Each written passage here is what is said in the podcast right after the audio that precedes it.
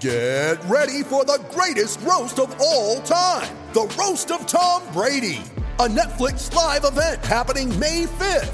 Hosted by Kevin Hart, the seven time world champion gets his cleats held to the fire by famous friends and frenemies on an unforgettable night where everything is fair game.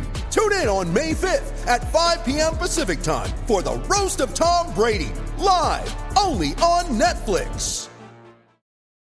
You ready? Showtime. On May 3rd, summer starts with The Fall Guy. Let's do it later. Let's drink a spicy margarita. Make some bad decisions. Yes. Audiences are falling in love with the most entertaining film of the year. Fall guy. Fall guy. Fall guy. That's what the poster said. See Ryan Gosling and Emily Blunt in the movie critics say exists to make you happy. Trying to make it out? Nope. Because I don't either. It's not what I'm into right now. What are you into? Talking. Yeah.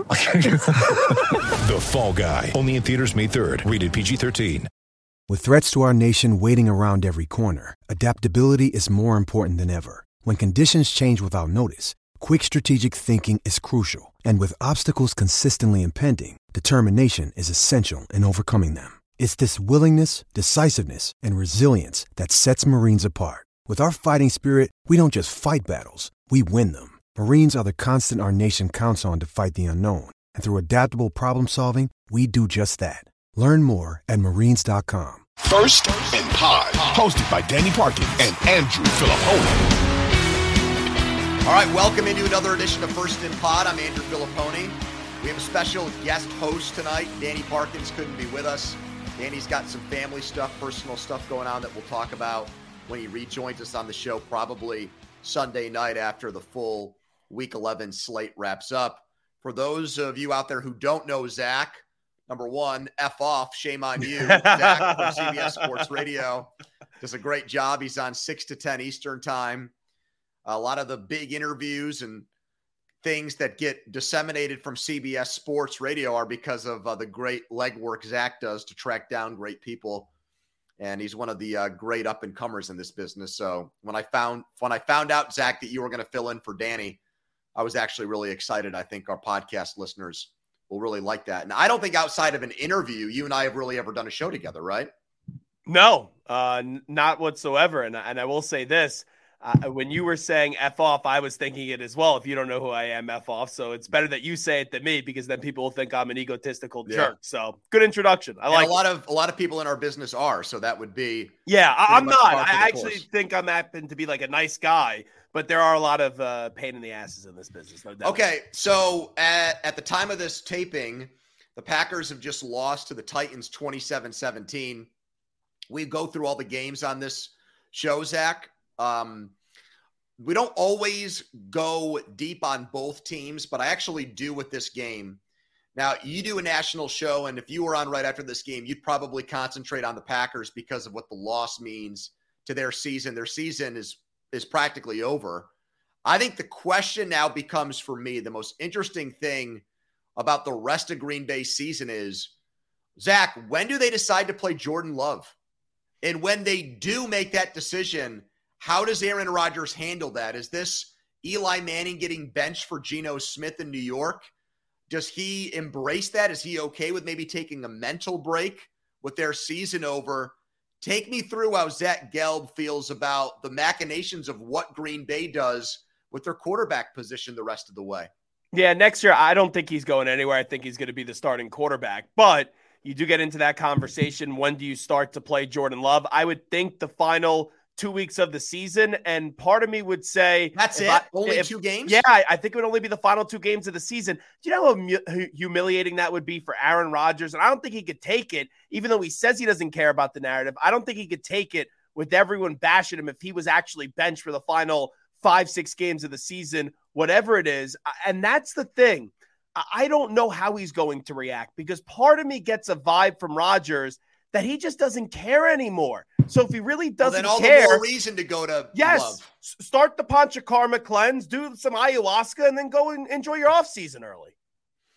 Well, if they had just uh if their backup quarterback was a Colt McCoy type type, I wouldn't bring this up. They got to figure out what Jordan Love is. And most people But shouldn't they think that was know the- what Jordan Love is by now? well, no, not really, because how many regular season games has he played in in Zach? One that Chiefs yeah, game Kansas last City. year. Mhm. Yeah, so I mean, but he's the- in your facility every day. Yeah, and you I- I- drafted him in the first round. Right. Uh, to me, even when they gave Rodgers the new deal, it was a sign that that Love was not the heir apparent and successor there. But you used a first round pick on him. He was a raw player out of Utah State. If your season isn't going anywhere, even if you are under the impression Rodgers is going to come back next year, I think you let Love put a body of work out there because he might turn into a trade chip for you. Like they need assets, whether that's draft picks or clearly position players, you know, skill players, wide receivers, and maybe Love helps you get that. I'm not convinced he's he will, but I would not want to fritter away the last month of the season or last six or seven games, Zach, just going to Aaron Rodgers to kind of pump his tires because he's your all-time, you know, he's, he's your franchise quarterback. I would not want to do that. So this is why you would also continue to play Rodgers, though, because you have to find the way to salvage something from this season. He's starting to develop a little chemistry with Christian Watson. I think those reps are important, so you can at least get a receiver or two that's already on this team to continue to develop. So you at least have them next year ready to go full go when you start next season for one last potential uh, long shot at a Super Bowl. All right. So the Tennessee side of this game, Tennessee, we killed that. We've killed that team on this podcast really the entire year. Yeah. They're seven and three. They get no respect. They win this game convincingly. At some point, people like me have to stand up and say the Titans are actually a good team.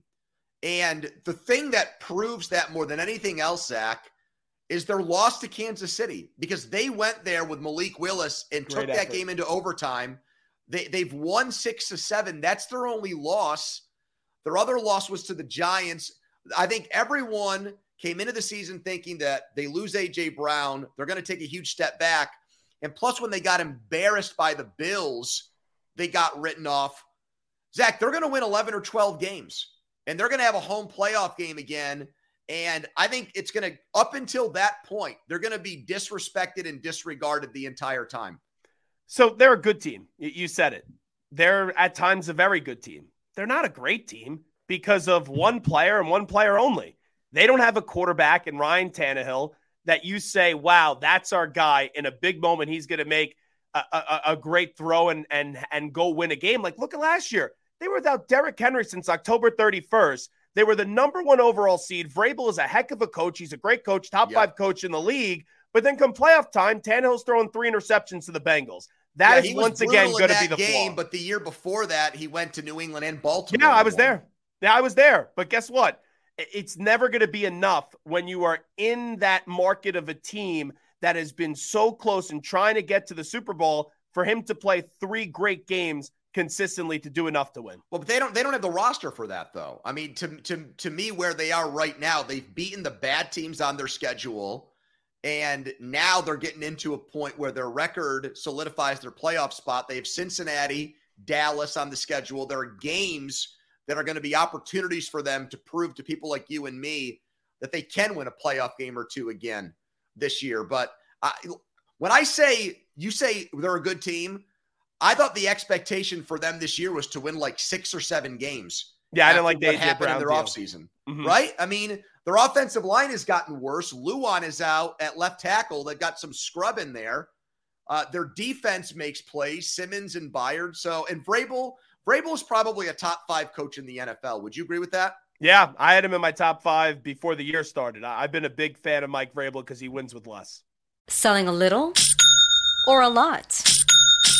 Shopify helps you do your thing, however you cha-ching. Shopify is the global commerce platform that helps you sell at every stage of your business. From the launch your online shop stage to the first real life store stage, all the way to the did we just hit a million orders stage. Shopify is here to help you grow. Whether you're selling scented soap or offering outdoor outfits, Shopify helps you sell everywhere. From their all in one e commerce platform to their in person POS system, wherever and whatever you're selling, Shopify's got got you covered. Shopify helps you turn browsers into buyers with the internet's best converting checkout. 15% better on average compared to other leading commerce platforms. And sell more with less effort thanks to Shopify Magic, your AI powered all star. Shopify powers 10% of all e commerce in the US. And Shopify is the global force behind Allbirds, Rothy's, and Brooklinen, and millions of other entrepreneurs of every size across 175 countries. Plus, Shopify's award winning 24 7 help is there to support your success every step of the way. Because businesses that grow, grow with Shopify. Sign up for a $1 per month trial period at shopify.com slash odyssey podcast, all lowercase. Go to shopify.com slash odyssey podcast now to grow your business, no matter what stage you're in. Shopify.com slash odyssey podcast.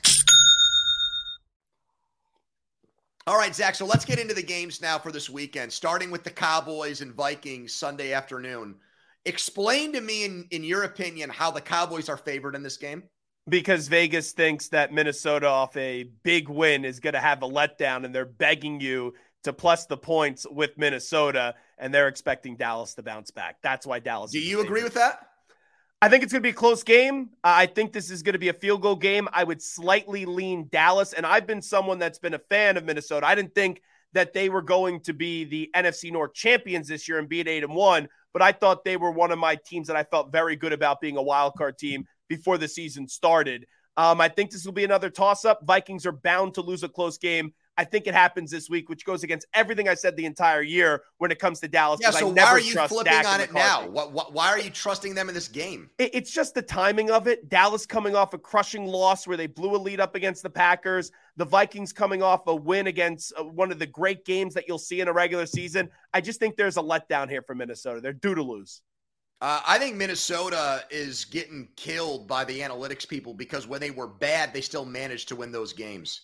I think their roster is actually close to their record.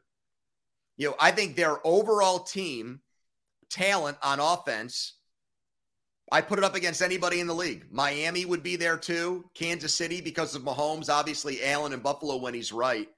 Their line is excellent. They're excellent. Cook, Cousins, Jefferson, and the biggest offseason acquisition. I uh, mean, how about how about Za'Darius Smith?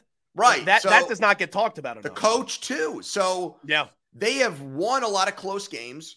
They haven't looked really good in some of those games, but I feel like they've let, to me, they're not a lucky team like maybe the Giants where the roster doesn't match their record. I think this team, outside of the Philadelphia game, I think they they have not been overmatched or overwhelmed in any game. So I like them here. I think the Cowboys, they can't stop the run. And Dak has not been good, Zach. Dak has six touchdowns to four interceptions. He, he, he returned against bad defenses in Detroit and Chicago. I'm not convinced that he's he's better than Cooper Rush, but I've not seen franchise quarterback, elite quarterback Dak one time yet this year. And I don't yeah. think it starts in Minnesota. I, have been saying for a while with Dak Prescott, I think he's a very good quarterback. He's paid like a great quarterback. But on the flip side, I think why there's still a lot of skepticism with the Vikings, even though they're loaded, and I agree with everything that you just said with Cousins. the roster they have, because of Cousins. And it's sort of like now we've already seen that they're going to be in the playoffs. So can Kirk Cousins go out and perform back to back to back weeks in a postseason when the NFC is wide open and anyone can get to the Super Bowl in the NFC? Eagles and Colts. Do you think NFL media owes Jeff Saturday an apology? I it was over the top. Uh, I didn't agree with the hire, but when you have Joe Thomas saying it's one of the most egregious things he's ever seen, like how let's just take it a little little bit easier. Uh, how about yeah? It, was, it, it's too dramatic. Yeah, we, we sometimes do this in sports where it's so serious, we get so passionate that we make it seem like it's more important than what it actually is. That's what this was. And you knew, you absolutely knew that was going to be a close game uh, up against the Raiders last week, and they ended up winning it. They're not going to win this game, though, this week. I think Philadelphia rolls them. Why, though? Uh, I think Philadelphia bounces back off their first bad performance of the year. Jalen Hurts is unbelievable uh, with what he's done so far. I know AJ Brown's a little bit banged up. No Dallas Goedert, so that's a concern. And then I just like the mentality, what Philadelphia is doing all throughout the year. They added Ndamukong Suh today. I don't know if he's going to play or not. Uh, you see Linval Joseph. They just keep on adding names and t- and telling that locker room we're going for it. I like the vibe on that team. Their rush defense with it's and horrible. without Jordan Davis is a night and day change. And now you're going up against a team that just rushed Yeah. for 207 yards, where that's like Jeff Saturday's bread and butter. Matt Ryan, though, not a mobile quarterback, and I think that comes back to bite them uh, this week. Even though he should be starting, you know who you have. I don't to think they're going to throw the ball Taylor. that much. I think they're going to force Philadelphia to stop the run. and we'll see if they could do it. Yeah, you, I mean, you I- have to think you could adjust eventually. Like, I- does I- Jonathan Gannon have a pulse? I, I well, they beat the Chiefs in Indy. Yeah, So- the kicker couldn't make a kick though.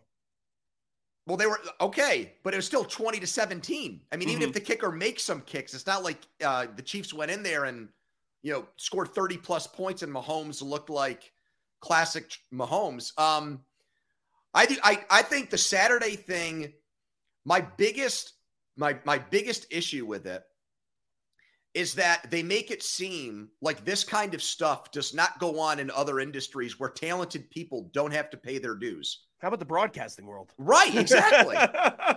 and guess what? Some of those people that come in with no training are great at it, hmm are incredible at it. Romo is one of those guys. Yeah, Ro- Romo was phenomenal. And, Right, so and, for every hear- Romo, there's a Jason Witten. You know, so it so goes you- both ways. So you hear all the time about how these how these guys say football's not a complicated game, and then as soon as somebody gets hired without being an assistant coach, they try to have it both ways and say, well, actually, you need to be around the team from 4 a.m. to midnight every day in order to. I, I don't buy it. The other thing I loved about Saturday, uh, Zach, was he didn't make boneheaded game management decisions. You would have thought that game would have moved so fast for him. He would have screwed up timeouts. They would have had delay of game penalties, stuff where a guy on the sideline for the first time in that moment, the nerves would have gotten to him. That didn't happen at all. He was, I mean, McDaniels does not set a high bar, but he was by far the better head coach in that game. and the team responded to his message Yes, because this Colts exactly. team, every game this year before this Raiders game, they have not had a lead at halftime. They've been getting outscored at an embarrassing rate, Yep. and it was the first time they had a lead at halftime this past Sunday.